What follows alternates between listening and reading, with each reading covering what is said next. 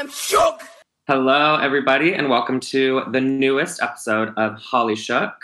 My name is Ryan, and I am here today with my wonderful, aesthetically pleasing via FaceTime call co-host, Armin. Hi, Armin. How are you? Hey, Rye. I'm good.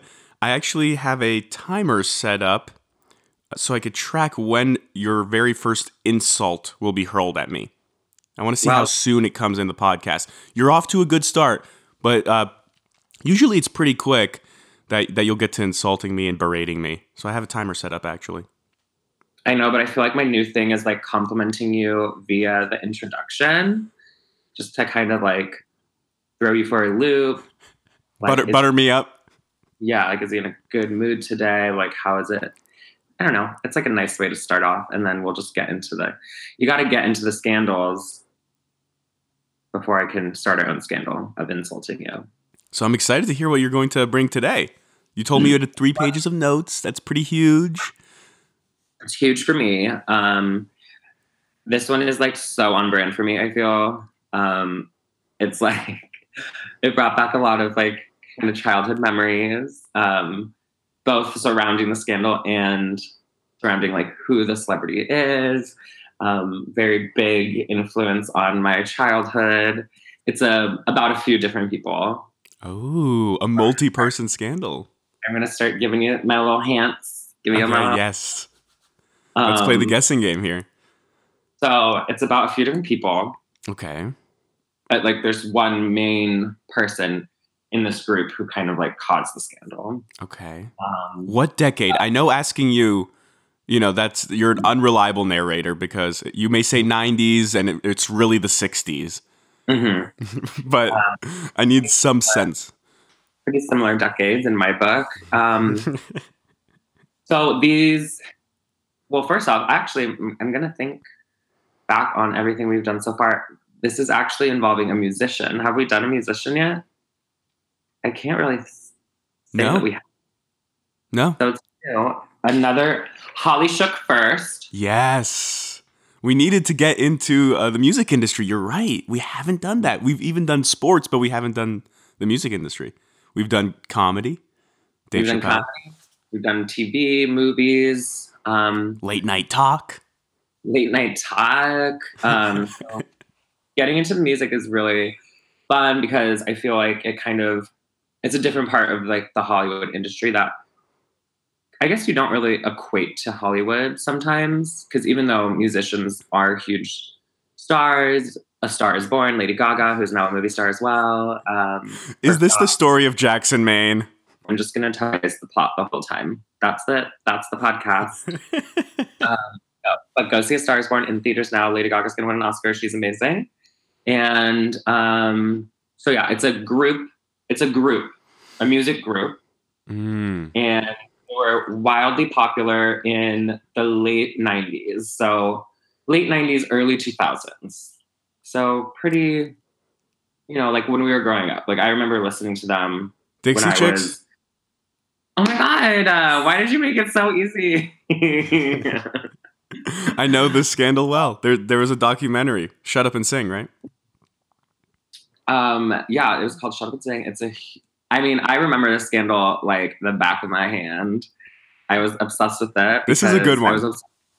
I was obsessed with the Dixie Chicks. My gay ass growing up was singing Wide Open Spaces like all up and down my freaking kitchen floor. Give us a verse. I have memories. Wide open spaces. Ooh, what was going on with my voice there? I think that's as good as it gets to me. That was not good. I have not warmed up. I loved that.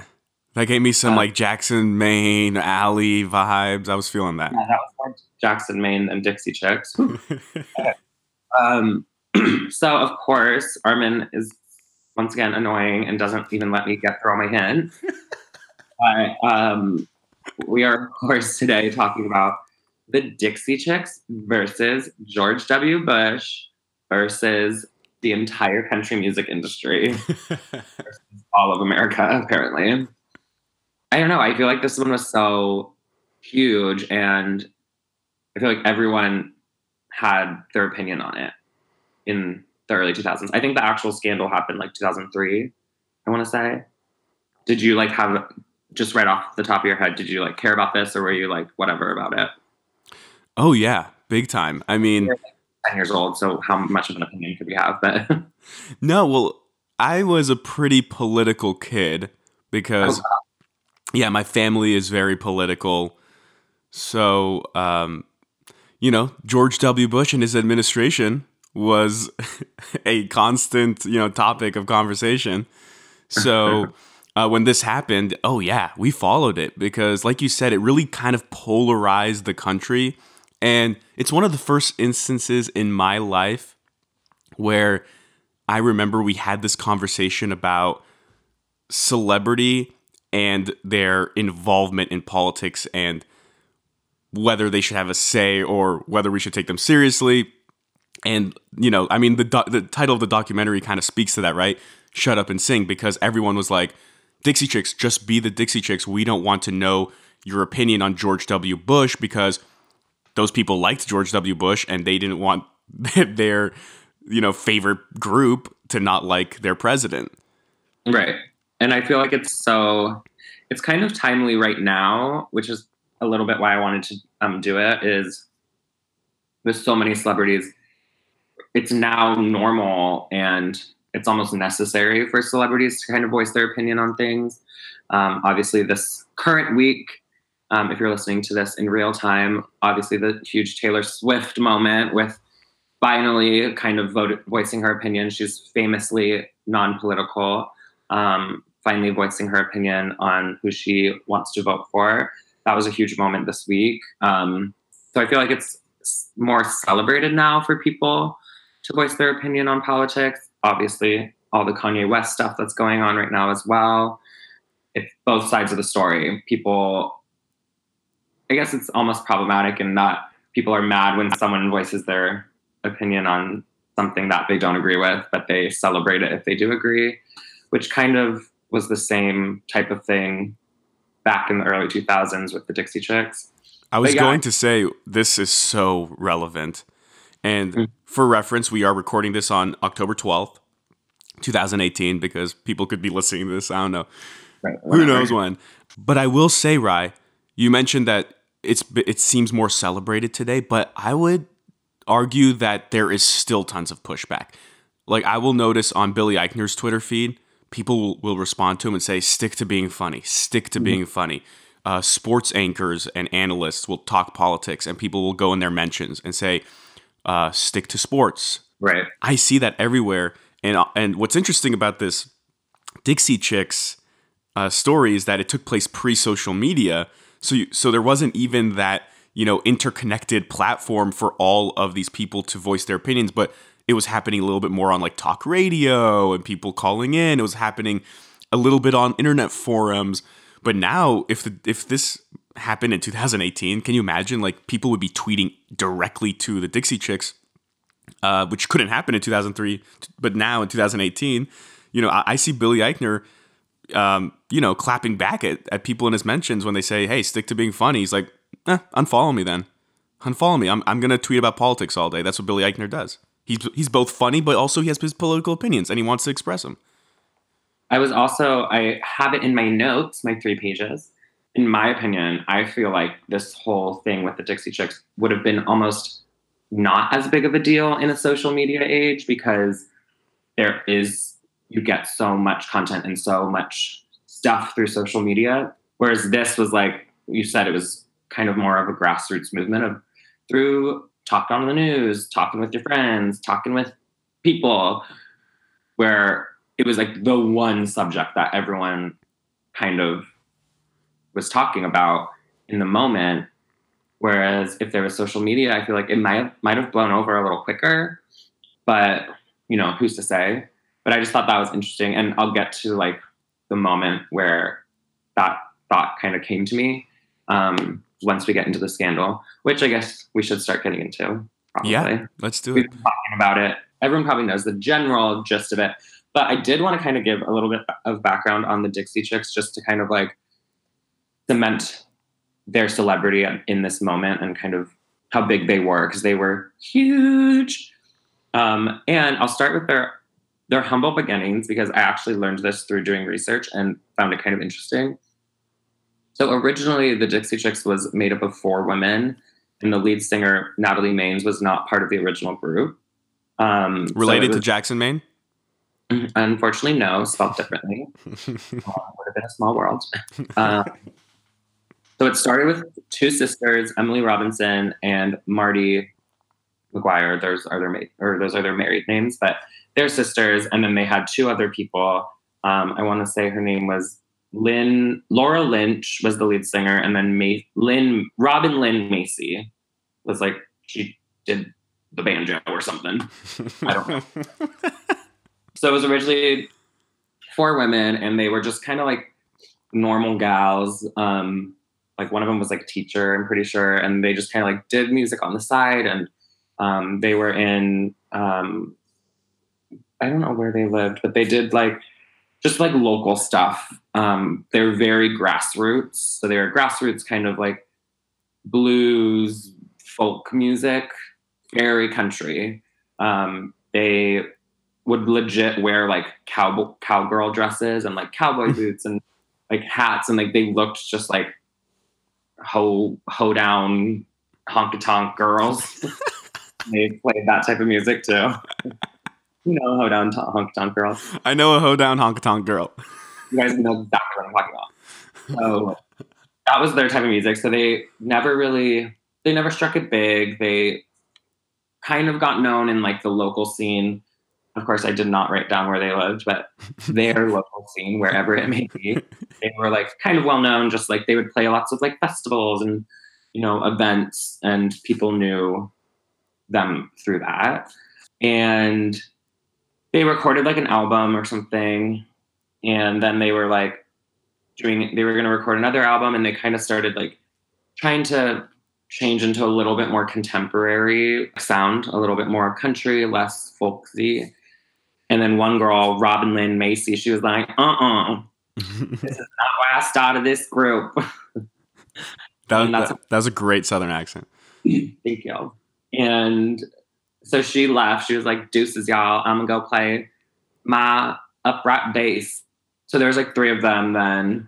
And then Laura Lynch was like still the lead singer. And then they were like, I guess the guy who would help produce their albums, like would play like the background stuff. His daughter was Natalie Maines, and she was soon to become the singer. And she, he was like, hey, I have this like daughter who's a really great singer. You should like test her out, see if she like fits the mold. And so she came in and started like doing stuff.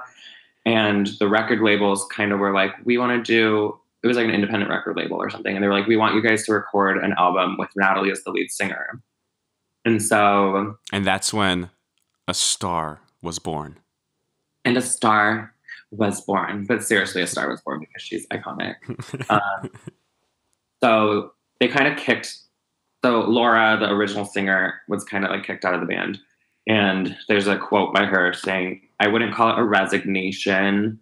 All I'm going to say is that there are 3 Dixie Chicks, and I'm one of them.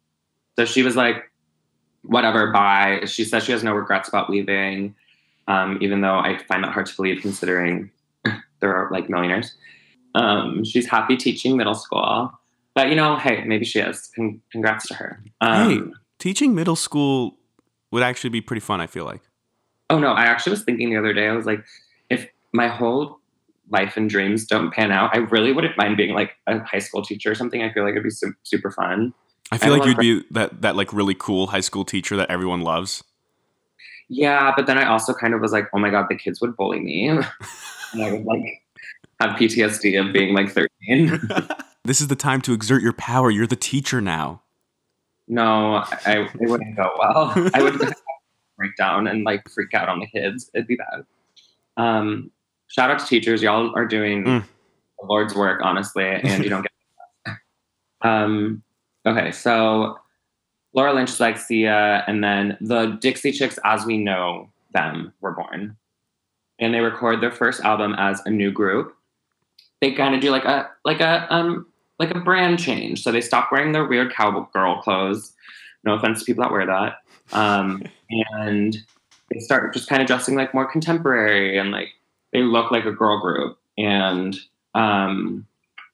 they record their first album, and it is Wide Open Spaces. I believe that's what it's called. Either way, the song Wide Open Spaces was on there, and let's talk about an iconic song, y'all. Still love it to this day. I was listening to the Dixie Chicks as I was like researching this whole thing, and I was like jamming out like in my apartment by myself. That's so meta. Researching the Dixie Chicks while listening to the Dixie Chicks while watching Shut Up and Sing. I didn't watch the documentary, y'all. I didn't have time for that. 3 pages of notes is a lot for me. So back off.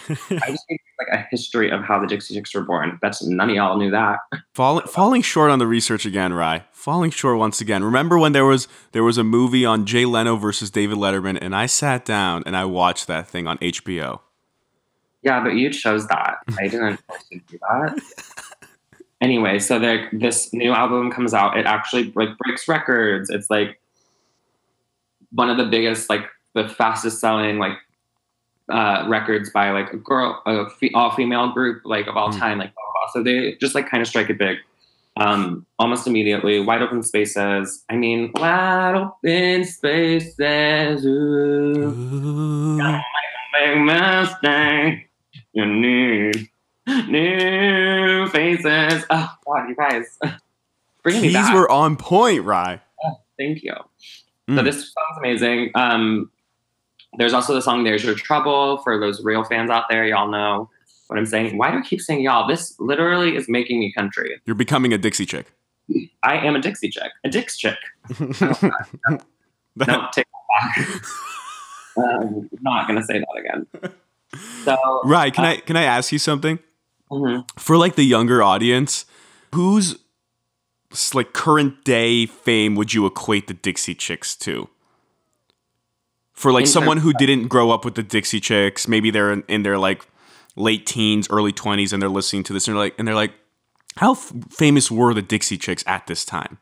How would you equate their fame? Like, who in today's world would kind of be similar to the Dixie Chicks? And I know today's world is so different because, as you mentioned earlier, there are far more celebrities in today's world. There's far more media. There's far more content, which is kind of why, like, I so agree with you. If anyone said what the Dixie Chicks said today, it would be just drowned out by all the other things everyone else is saying.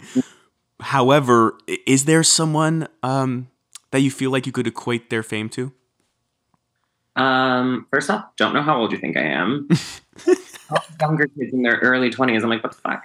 You're in your mid-20s now, Rye. Barely. Own it. I'm 12. Okay, so I'm like 45. Like, in terms of like... specifically like in music or country music or something. I don't know. That's hard. They were huge. Like they're weird because I feel like they, like moms loved them, but like still like young people loved them. Because they weren't Taylor Swift famous. Let's make that clear. No, because they also weren't like household names. I feel like it wasn't like you knew like Emily Robinson, like you didn't know their names. I feel like you kind of learned their names after their scandal because they were like the Dixie Chicks, and then it was like they talked about like Natalie Maines because she like said it. I don't know, that's really hard. I would say maybe like who's like a really famous like group that you like don't really like know about but you like know them. I'd say like Fifth Harmony. Okay, yeah, that's probably a really good comp actually. Girl groups, like I don't know, because you know Fifth Harmony, you know all their songs, but I guess you like don't really know their names. I mean, some people do, but I don't know. I think that's a good comp. Okay, cool. Yeah, Fifth Harmony and Dixie Chicks. I'm just waiting for Fifth Harmony's scandal. I guess Camila Cabello leaving was kind of a scandal. So that first album comes out in January 1998. Their second album comes out in August of 1999. It's called Fly. It sells more. I thought this fact was cool. So it broke records, another record for all-female group sales. And then it sold more albums than all other country acts combined that year. So like every other country album, if you combined their sales, still didn't touch how much how many albums the Dixie Chicks sold. So they were famous people. They were killing it. I mean, the Dixie Chicks were huge in the 90s. Huge. Early 2000s. They had a song called Goodbye Earl. That was kind of... How'd that one go? It was about murder. Mm-hmm. But how'd it go? So you got to sing it for me. I don't know the words, but it's about like someone killing their husband, essentially. Mm-hmm. So there was kind of scandal with that song. They were like, y'all putting out a song about murder on the radios? And they were like, yeah, I guess. And people talking about the Dixie Chicks, huge. They ended up releasing another album independently because I guess they there was a scandal with Sony where they said that Sony had underpaid them about $4 million. Oh, it was an accounting error, right? It was just a little accounting error. They forgot to carry the one. And then $4 million went missing. And so I guess that was actually big. They left their contract early and Sony tried to sue them for leaving their contract early. And then they countersued being like, okay, but what about our $4 million? And then they like settled out of court. And I guess like there were other artists who also said Sony was taking money from them. And so it kind of like exposed Sony a little bit, which was cool. Okay, that's going to be its own Holly Shook right there. To sum it all up, the Dixie Chicks, they're prone to scandal. Mm. They're picking out lead singers. They're talking about murder. They're getting stolen money from. Out of all these scandals that these chicks are used to, the chicks are scandalous. But ne'er but a scandal compares to the infamous March 10th, 2003, in London, a mere 3 days before we were set to invade Iraq under President George W. Bush's command, a mere 3 days. And the Dixie Chicks are just doing a show here in London. So they're international, y'all. These are country fans. There's country fans in London, apparently. I didn't know that country music even existed outside of America. But apparently the Dixie Chicks, they can bring their music wherever they want. So they're just doing a good old show in London. Lots of fans. And they have a song called Traveling Soldier, also iconic. And right before they were going to play this song, Natalie Maines, the lead singer of Dixie Chicks, says to the audience, and I quote, "Just so you know, we're on the good side with y'all. We do not want this war, this violence, and we're ashamed that the President of the United States is from Texas." And with those simple two sentences, their whole world was flipped upside down. And the world as we know it would never be the same.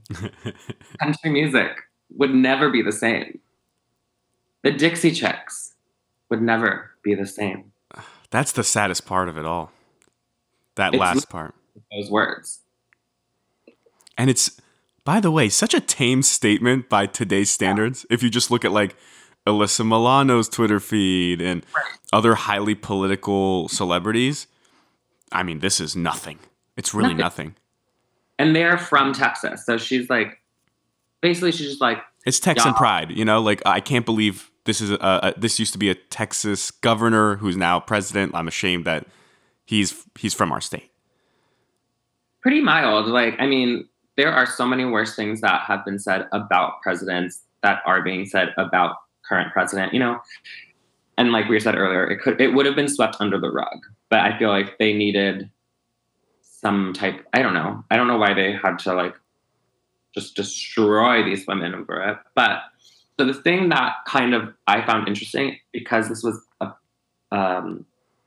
prior to social media, was that this quote. So The Guardian is, I guess, like a British like newspaper or something. I don't know.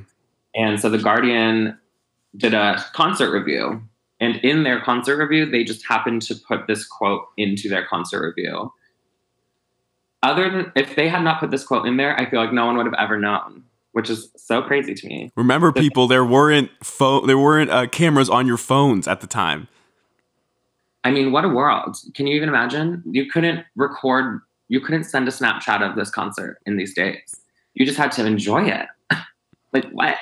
Like the only other shot it would have had to travel across the world, around the world, would be if it was like a concert that was being filmed. Yeah, like a concert that was like going to be put into like TV, like a concert special or something. Like, exactly. Or just like, I guess, word of mouth. But like then, I don't know, no one would listen to like the random British lad who's like, oh, why is the British guy country? That was like Irish country. Oh, yeah. It was like some weird amalgamation of too many different places. That's something about George W. Bush. No, the accent's weird. So this quote was in the Guardian's review. And so the U.S. media ended up picking up on this quote like a couple days later. And I just thought that was interesting because it like could have just totally not even have been a thing. And then I'm like wondering, I'm like, did it actually, you know, we said earlier, I'm like, did the fact that there was no social media like help or hurt them? I want to say it hurt them because it was like, they got to pinpoint this one moment. And it's, like I said, 3 days before the invasion of Iraq. So like people had stuff to say. And so I think they were scapegoating on the Dixie Chicks and like using them as their punching bag kind of, even though I'm sure millions of people were on the same side as them. And I was near but a wee lad at this point, so I don't really know what my opinion is. But I would assume that I was like, war is bad, and like supported the Dixie Chicks on this thing. And actually the people in London,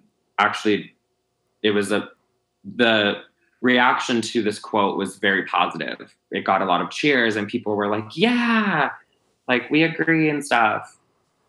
But in America, a similar reaction was not reached. Mm. So if y'all were alive during this moment, you'll remember that the Dixie Chicks were blacklisted. Yep. Everywhere. Like you were not allowed to like play a Dixie Chick song on the radio. So a few, like there was a very McCarthy-esque, by the way. McCarthy-esque? Like 1950s, you know, McCarthy with the anti-communism crusade. Yeah. Mm-hmm. I think I know. Okay, we'll move on. With the blacklisting of Hollywood, if oh yes, the blacklisting of Hollywood, yes. Yeah. And pretty much anyone who, you know, McCarthy presumed was communist or just wanted to take out, felt was a political opponent. Yeah, I actually do remember that. I learned about that to get my film degree. So look at that. Thanks, college. That could be a scandal in itself. That's like a history. So. Big time. That'd be a good one. I'm going to write that down. But now I have to wait like months because you just won this prize again. Okay, so blacklisted. Y'all. Not kidding. So there was two disc jockeys in Atlanta who were actually suspended because they played a Dixie Chick song like in the next following week. So like people were like losing their jobs if they played Dixie Chick song. Their we all know their iconic Fleetwood Mac cover of Landslide. I feel like I actually grew up listening to Landslide by the Dixie Chicks more so than Fleetwood Mac, which is problematic because it's amazing. You just hate Stevie Nicks. So, love you, Stevie Nicks. So, they're so big at this moment. Landslide was currently, when this statement was made, was currently number 10 on the Hot Billboard charts. Like, they're in the top 10 of, like, all songs, not just country. And immediately after these comments, the next week it dropped from number 10 to number 43. So people are just like, fuck the Dixie Chicks, fuck Landslide. You could say that Landslide took a landslide down the chart. Ayo! Got him! And then the week after that, it completely fell off the Hot 100. It like literally went from number 10 to not even on the charts in the course of 2 weeks because you couldn't play the songs on the radio. Right. Can I point out how different of a world we live in? That's right. 15 years ago. Not that long ago. It's, you know, in the grand scheme of things, it's not that long ago, but the world you're describing sounds so absurdly different than the world we currently live in. Like, that would be analogous to Billy Eichner being banned from television, no longer being able to do Billy on the Street. He can't do American Horror Story anymore because he continues to criticize Trump on Twitter. Right. Think about how absurd that is. It kind of reminds me, and I don't know, I guess you could, this is still slightly controversial, but it kind of reminds me of Kathy Griffith with her picture and kind of her entire career kind of being derailed. But I don't know. But she's even been able to bounce back. She's had a global stand-up comedy tour. You're right. I mean, she lost her job at CNN and she lost probably a ton of opportunities, but she's been like selling out huge auditoriums all around the world. Right. So, you know, she made it back quicker than the Dixie Chicks did. But can I say something in reference to something you mentioned earlier, like, you know, about how like, oh, like a lot of people didn't agree with them. Here's my issue with that, and that was a big part of the discourse at the time. It's not about whether or not you agree. It's about the right to political expression. Exactly. Freedom of speech, you know, ever heard of it? Right, and they're not inciting violence, right? Mm-hmm. Remember, there's certain speech that is not free. You literally cannot incite violence. They didn't do that. They just expressed the fact that they are very anti-war and that they're ashamed of the president. That's, you know what? That's their prerogative. They're allowed to feel that way. It's not even that controversial of a statement. But it really goes to show you how different the times were. I mean, at that time, even though celebrities still advocated for certain politicians, you know, you had celebrities on both sides, you know, going out and stumping for candidates, you know, but decorum was such a big thing, right? I remember when Michael Moore at the Oscars, I mean, this is going to be a Hollywood one day, but when he says, "Shame on you, Mr. President, shame on you," when he won the Oscar, that was a big deal. Oh my God, how can he say shame on you to the president? This is the president. We must respect him at all costs. And even though we could critique him, it has to be a nuanced critique and we can't say be ashamed of our president. It was a far different time. Yeah. And I think whether or not, if you're listening to this and you're like, well, you could never be ashamed of the president, I just think you have to allow people to have feelings and feel things. And like, just like you'd be ashamed at anyone for wronging you, it's okay to feel like you're wronged by the way, a public servant. That's what the president is. I know we hold it to such esteem and we lionize this position to the point it's like cultish, but they are public servants. They are supposed to be serving us. So it's okay to be like, you're messing this up for me. You're not doing right by me and by us collectively. So that's okay. And so whether or not you agree with it, I think the point is the Dixie Chicks had a right to express themselves politically, and the backlash, and I'm sure you're about to get deeper into it, and everything that happened to them, I think was so wrong. Terrible. I mean, I think it's so insane because I don't understand. Okay, and maybe this is me being like ignorant, but I don't understand this like idea that you can't like disagree with the president and like politicians and stuff, or like, I don't know, for me saying you're ashamed, not even of the president, but that the president is from your home state. Like that is the weirdest. Like, why shouldn't you be allowed to say that, and why shouldn't you be able to allowed to feel that? I mean, like, you could say that about a lot of people and things, and why? Because it's the president who's about to start a war in 3 days. Like, hello, that's kind of a big deal, starting a war. Last time I checked, a war is like not like a casual like thing to just start. So I think what they do is weaponize the concept of respect, because they know in this country where we, you know, put freedom of speech, you know, as the number one priority, right? As the First Amendment, you cannot go out and shut up your political opponents. You literally cannot do that. So if you are on the side of the president, doesn't matter which way, Democrat, Republican, Independent, doesn't matter. If you are on that side and there are dissidents, you can't go out and say, shut up. You can't talk about it. you know, in other, by the way, in other countries, you know what happens if you oppose the president in certain countries, especially historically? Murder. You go to prison. Or jail, yeah. Yeah, exactly. You know? I jumped murder. No. Well, yeah, that could happen too. Exactly. Assassinations. Yeah, journalists could be assassinated. You get to put into prison. But in the United States, that's not a tactic that you can use, right? So what do? They weaponize the concept of respect. So you're disagreeing with him, but you're not doing it respectfully. So now we're going to destroy you. And you keep using the word respect, which is funny because her first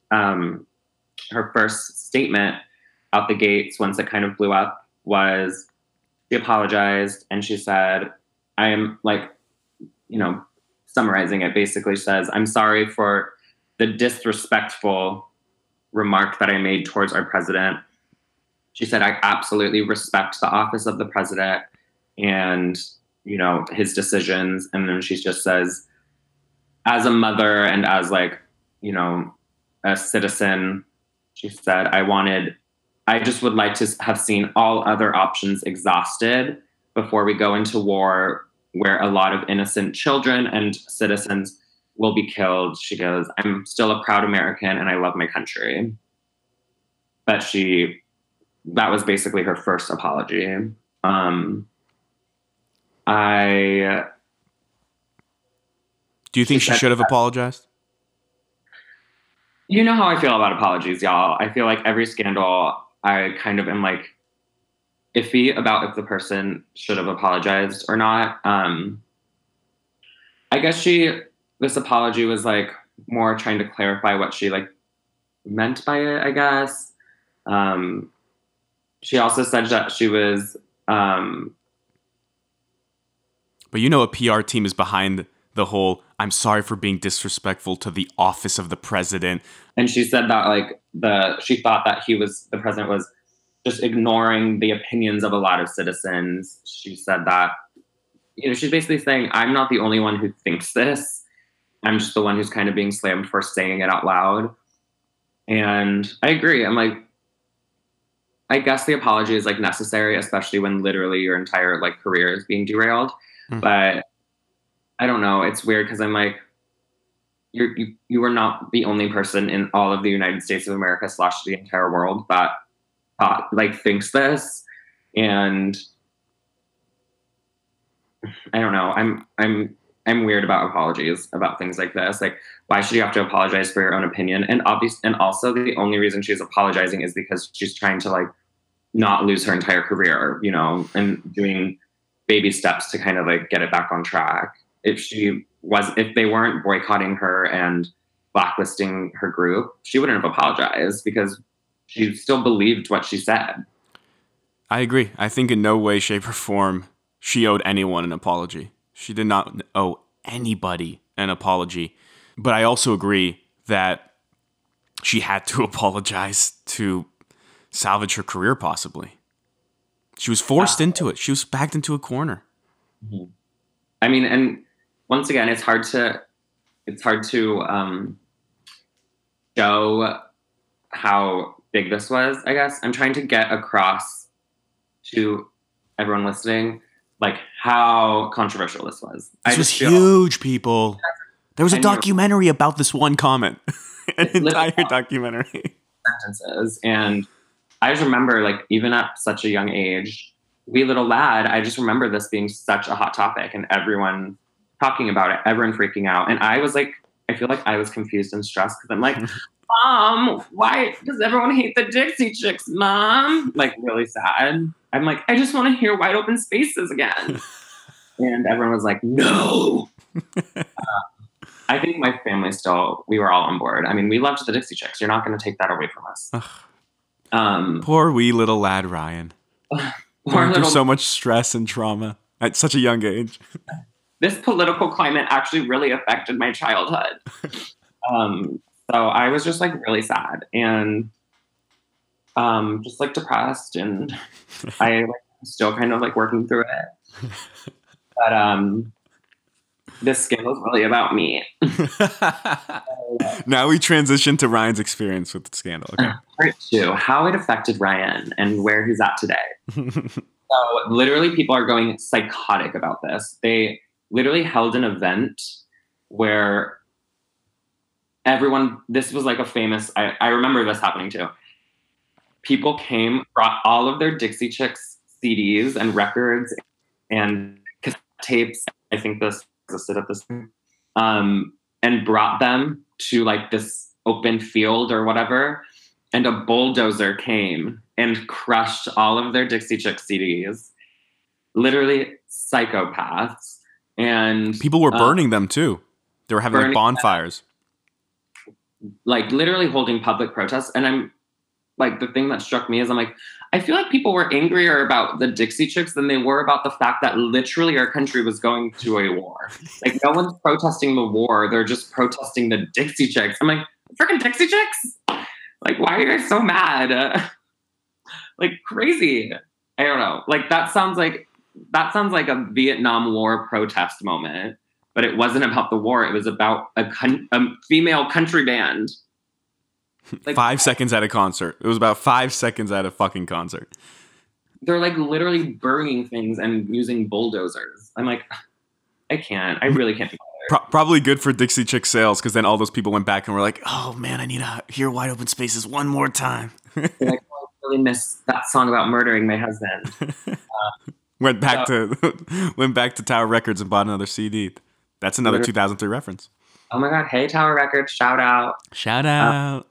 Miss you. So, yeah, there was a like radio poll, and I guess like a radio station did like a survey, and 76% of their listeners said, "I wish I could give my Dixie Chick CDs back to the store and get my money back. I wish I never supported this group and blah blah blah blah blah." I'm like, y'all are freaking so weird.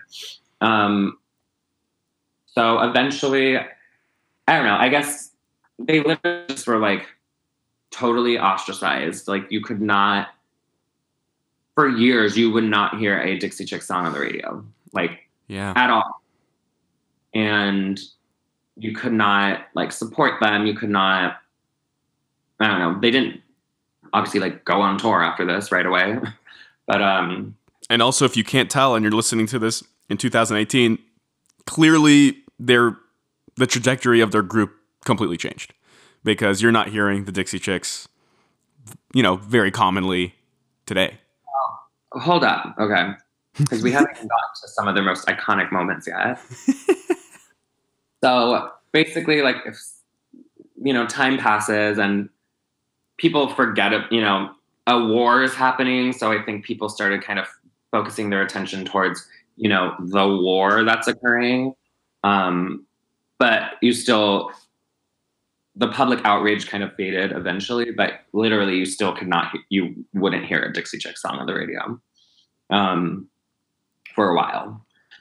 And then fast forward to their comeback. They're making a comeback, which is like so great, because it their comeback involves one of my favorite, if not my favorite Dixie Chick song of all time, and accompanying music video, which I literally bought on iTunes when I had an iPod video, TBT to iPod videos. I bought their music video on my iPod video so I could watch it at all times because I was obsessed with it.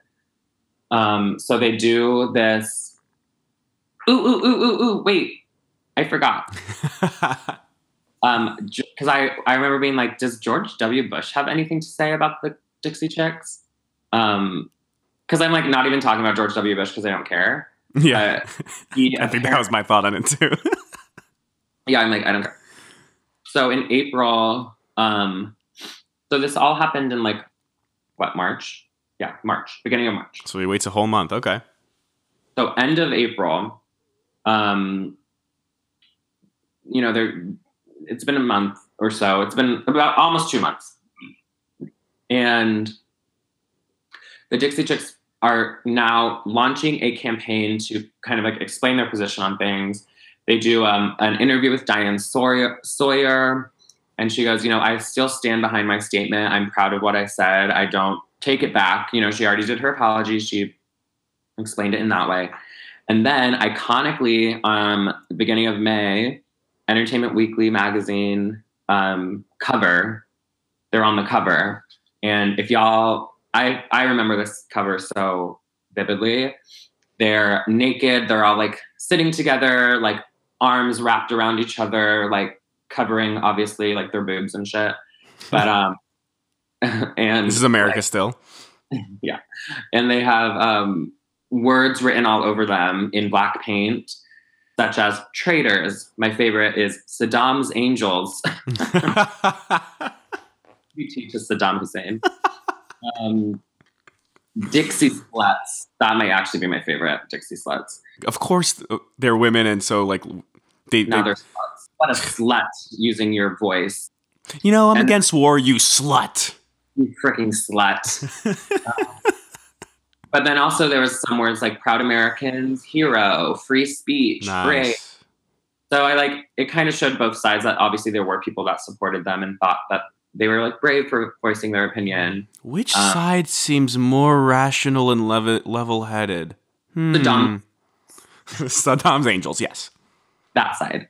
So any losers. So like this all comes out and Bush freaking, you know, it's like, I mean, I guess we already explained how huge it is, but you know this is a huge scandal when in the midst of a war, the president is being asked about this in an interview. By the way, I feel like this is a very, like, we need to take a step back and realize this is 2003 moment, because in 2018, the president tweets about everything. Tweets about Jimmy Kimmel, tweets about ratings, the Oscars, Billy Eichner. It doesn't matter who, this current president tweets about it. And, you know, he has access to Twitter, so whatever the hell he thinks, he's just going to shoot off. But in 2003, that ain't the case. Bush isn't commenting on the VMAs. No. He should have been. But, so, he's in an interview with Tom Brokaw, also TBT, and he's asked about it, and this is his response. It's kind of random. His response is, the Dixie Chicks are free to speak their mind. They can say what they want to say. They shouldn't have their feelings hurt just because some people don't want to buy their records when they speak out. Freedom is a two-way street. I don't really care what the Dixie Chicks said. I want to do what I think is right for the American people. And if some singers or Hollywood stars feel like speaking out, that's fine. That's the great thing about America. That's his take on that, I guess. I don't really get where he stood on it. He's like, I don't care about the Dixie Chicks. Well, he, like, what's great is like what Bush does there is he couches like the like him saying like don't buy their records. Basically, he's saying like, well, see if you speak your mind, then there could be people who want to speak their mind by not buying your records, and then couches the other concept of like, oh, just another dumb celebrity or Hollywood person talking about politics within him saying freedom of speech is right. Is a priority. So he couches it with that. But in between, there's all this subtext. Actually, it's really just textual. It's right there and on the surface. But like he tries to make you forget about it by starting off with saying, oh, I believe in free speech, you know, but like people may stop buying their records, but I believe in free speech. Right. But, you know, it's Hollywood stars just saying shit, but I believe in free speech. But then, you know like, who he was trying to incite there in between the lines. He's like, if some singers or Hollywood stars, I just love that. Hollywood stars. What is your like viewpoint on celebrities? But so that's George W. Bush's response, and I don't care what Dixie has to say about me. Right? So random. I'm like, I just can't help it. I have to laugh at this whole thing. I have to laugh. The Dixie Chicks are so random. You guys, just let them do a country song. So they. Less than 2 months later, on May 1st, they have their first show back from the scandal, and they sold it out. To be fair, the tickets were on sale before like everything happened, but they were sold out, and they actually got a great response. This Natalie Main even says like, "You guys can boo. Feel free to boo if you want to boo," and they were like, "We don't want to." So like people are like, the real fans are there for them. But they did because they got so many death threats and stuff, you know, typical death threatening someone for speaking their mind. Typical. They had like metal detectors, and they actually had like a police escort to and from the show just to be safe, which is just so fun. So their shows actually are like going pretty well. People seem to be maybe not as angry. And then everything changes and is amazing. They finally released their first album since The Scandal. What year was that? Let me double check. They released the single. So their next single they released in 2006. So like March of 2006. So a full three years later. So there's like 3 years of like no Dixie Chicks on the radio, no new songs. I think they like, I guess I saw that they kind of performed in some like actual political like events. You know how they do like Stand Up to Cancer or whatever with like a lot of singers. They did a few of those, but for like Vote for Change and like Voice, like Habitat for Humanity, like stuff. Did they ever perform at the DNC? No, I don't think so. Okay. Don't think they were invited to that. Yeah, so they did like some of that stuff, but then they finally released their new song. I'm not ready to make nice. I'm not ready to back down. I'm still mad as hell and I don't know how to go round and round and round. It's too late. I could go, you guys. I know every word to that song. I freaking love that song. Rye, how are you able to play a track while doing the podcast? That's really impressive. You got to teach me how to do that. You were just playing the Dixie Chicks right there, right? Yeah, it was on their Spotify page. Mm-hmm. Awesome. Okay, that's great. Ugh, love the Dixie Chicks. Played it in the background. Gorgeous voice they have, yes. To my computer. I want more. I'm still mad as hell. Oh, it won't turn off. And time to go around and round. I'm pressing pause. Why won't it stop? I'm still ready to make my night. Spotify just needs to play Dixie Chicks right now. Spotify, stop. I'm trying to record. So that is my favorite freaking song of all time. Honestly, I literally, you could play that song at any time ever, no matter where I am, where whoever I'm with, and I will sing along. I will belt that. Shut up and sing, or your life will be over. Dun dun dun dun dun dun dun dun dun dun dun dun dun. I'm not ready to make it. Oh my god, you guys! Is that on the karaoke rotation? It's on my karaoke rotation for sure. When I'm feeling spicy and I want to make my voice heard, you know I'm playing Dixie Chicks, Not Ready to Make Nice. If you guys haven't heard that song, first off, what the frick have you been doing the past 10 years? And secondly, go right now. I give you permission to stop listening to this podcast to go listen to that song, but then you have to come back and finish the podcast. It's so good. The music video is truly iconic, black and white, like imagery on point, shadows, like political satire, but like through like imagery and metaphors. You guys, oh my gosh, I'm getting worked up. Oh, my iced Americano is hitting me in this moment. It is so good. I love that song. No, it's not the iced Americano. It's a classic Dixie Chicks high. I know that high. Yeah, this is just the way I get when I talk about I'm Not Ready to Make Nice. It's probably like top 10 favorite songs of all time.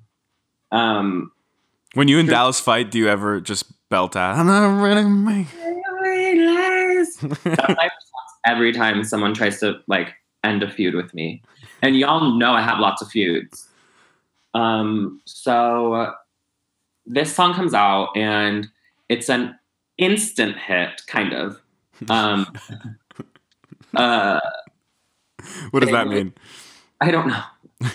It's an instant hit, kind of. Kind of. And was it, you know, top 40, top 10?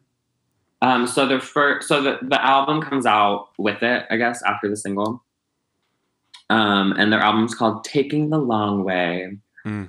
And the album actually premieres at number 1 on US pop and country albums. All right. So they kind of make this comeback. People are like, you know what, we forgive you. But they're still not playing it on the radio. So it's like kind of impressive that they're still able to have number 1 albums without any radio play. People like still for some reason will not play them on the radio. Even though if I was to turn on the radio in 2006 and not hear I'm Not Ready to Make Nice, I'd be freaking pissed. I remember the political climate at the time. The tide has totally turned on Bush. After a few years into the Iraq War, his approval rating was super, super low. And right. So if you consider the political climate at the time, like despite them not being played on the radio, I could see like a ton of anti-Bush, anti-war advocates going out to buy their CDs to support them. The Dixie Chicks were like, told you so, assholes. And everyone's loving them again. So they're still... The country radio basically is still like, But I think a lot of like, it was a crossover hit. So I think like pop stations were playing them again. They went on tour and all that type of stuff. So then it ended up being the 9th best-selling album of the year. So it was in the top 10 best albums of the year, or highest selling. And just as a... you know, who came out on top moment. They were nominated for 5 Grammy Awards that year. They won all 5 of them, including Song of the Year, Record of the Year, for Not Ready to Make Nice, and Album of the Year.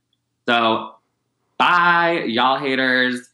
They came out on top, and she was like, honestly, I take us winning all of these awards as public support for free speech. People now kind of like saying, you know what, we treated you kind of wrong and we apologize. Here's like a 5,000 Grammys. And it said that it had been 14 years since anyone had ever won all 3 of those categories in one year. So wow. This isn't like, oh yeah, like if you're going to win them all, like it was big. It was a big moment to win Grammys. I feel like I remember them winning the Grammys, because I think I used to watch the Grammys. I don't know. Suddenly the radio's like, hey! And they like put Not Ready to Make Nice on like every radio station. It jumps to like number 4 on the charts. It just like, yeah, they were like, all right, we forgive you. That song's a fucking banger. Let's get it on, let's turn it up, turn up the volume. And rightly so. I mean, you guys, go listen to the song. I don't know what else to say. It's such a good song. And then they do their documentary. Actually, a lot of people still kind of were like not down to support this documentary. Like advertisements for it were kind of like not put on. Like NBC turned down an advertisement for it. People were still a little hesitant to like totally back the Dixie Chicks. You know, they'd be like, "Oh, we like your song and stuff," but they weren't like, let's advertise for their documentary. It ended up being like a pretty big documentary. Obviously you knew about it from just the second I mentioned them. I have the DVD. You have it on DVD? Yes. Oh my freaking gosh. I don't think I've even seen it. My dad donates to NPR, and sometimes they do some sort of thing where if you donate at a certain time, or maybe if you just donate consistently, they just send you some stuff as a thank you. So I have a bunch of very political DVDs. Yeah, so, you know, that's pretty much it.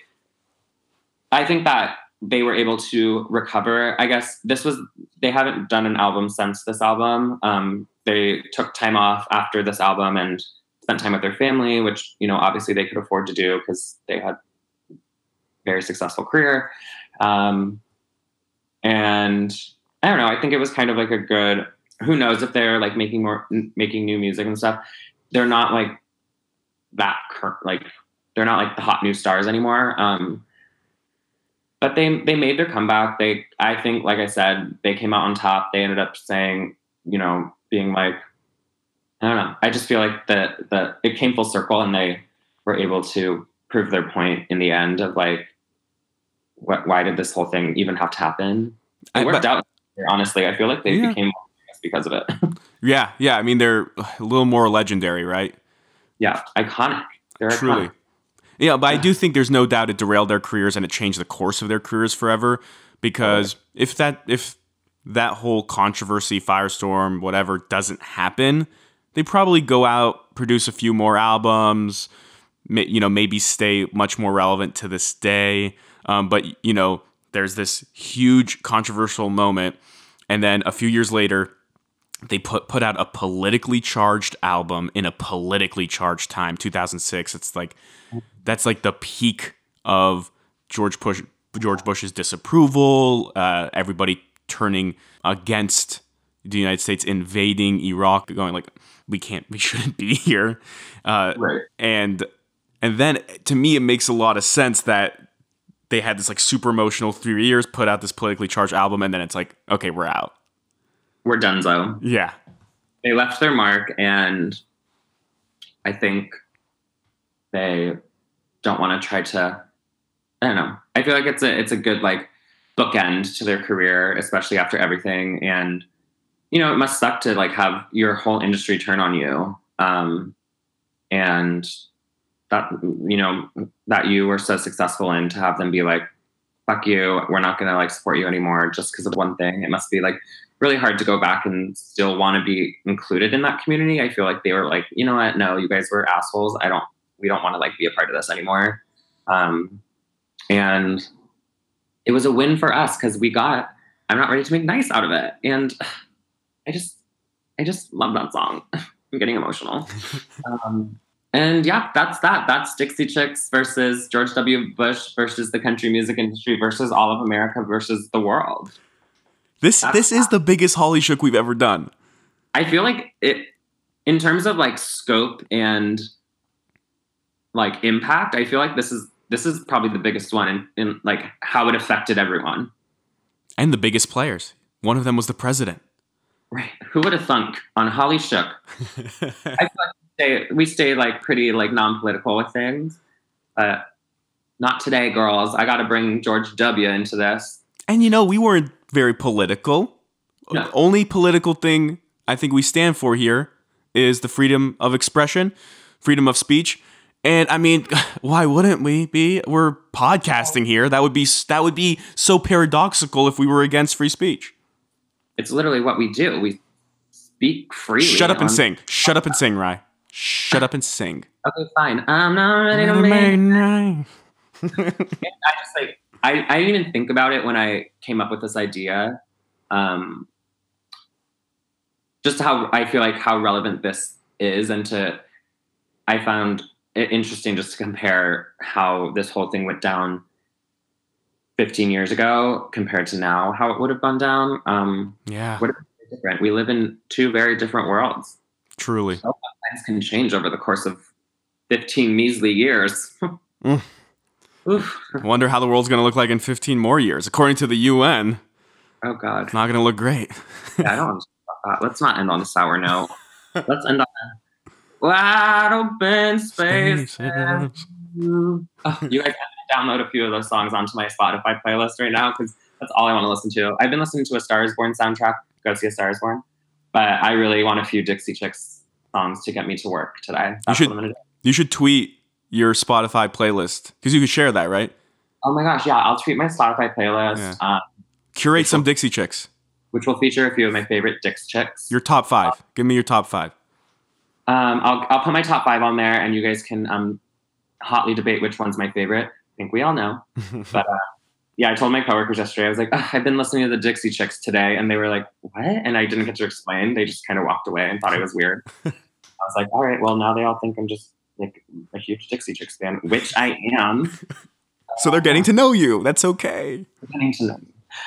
So yeah, that's my Dixie Chicks scandal. I feel like it was very on brand for me. Very, very on brand. I loved it, Rai. I can't wait to do this again in 2 weeks. Oh my God, 2 weeks from now. How will you even... How do I top this? President of the United States scandal. Maybe I bring another one to the table. Challenging. And stay political. Like before we leave... I won't, by the way, just to the audience. I know what I'm doing. It's not political. Ooh, you always know. I always choose like the day before. Thank you guys for listening. Don't forget to subscribe to the Holly Shook podcast stream on iTunes, SoundCloud, Stitcher, Google Play Music. You guys listen to us on iTunes. If you all don't mind leaving us a little review, give us 5 stars. Give us whatever many stars you think we deserve. It's probably 5. Just like do whatever you think, and share it with your friends. Let us know your comments if you guys like us. If you think I say literally too much, I probably do, but just let me know. and I'll work on it. But yeah, appreciate all your support, and yeah, we'll see you guys in a couple weeks. Bye. Yeah.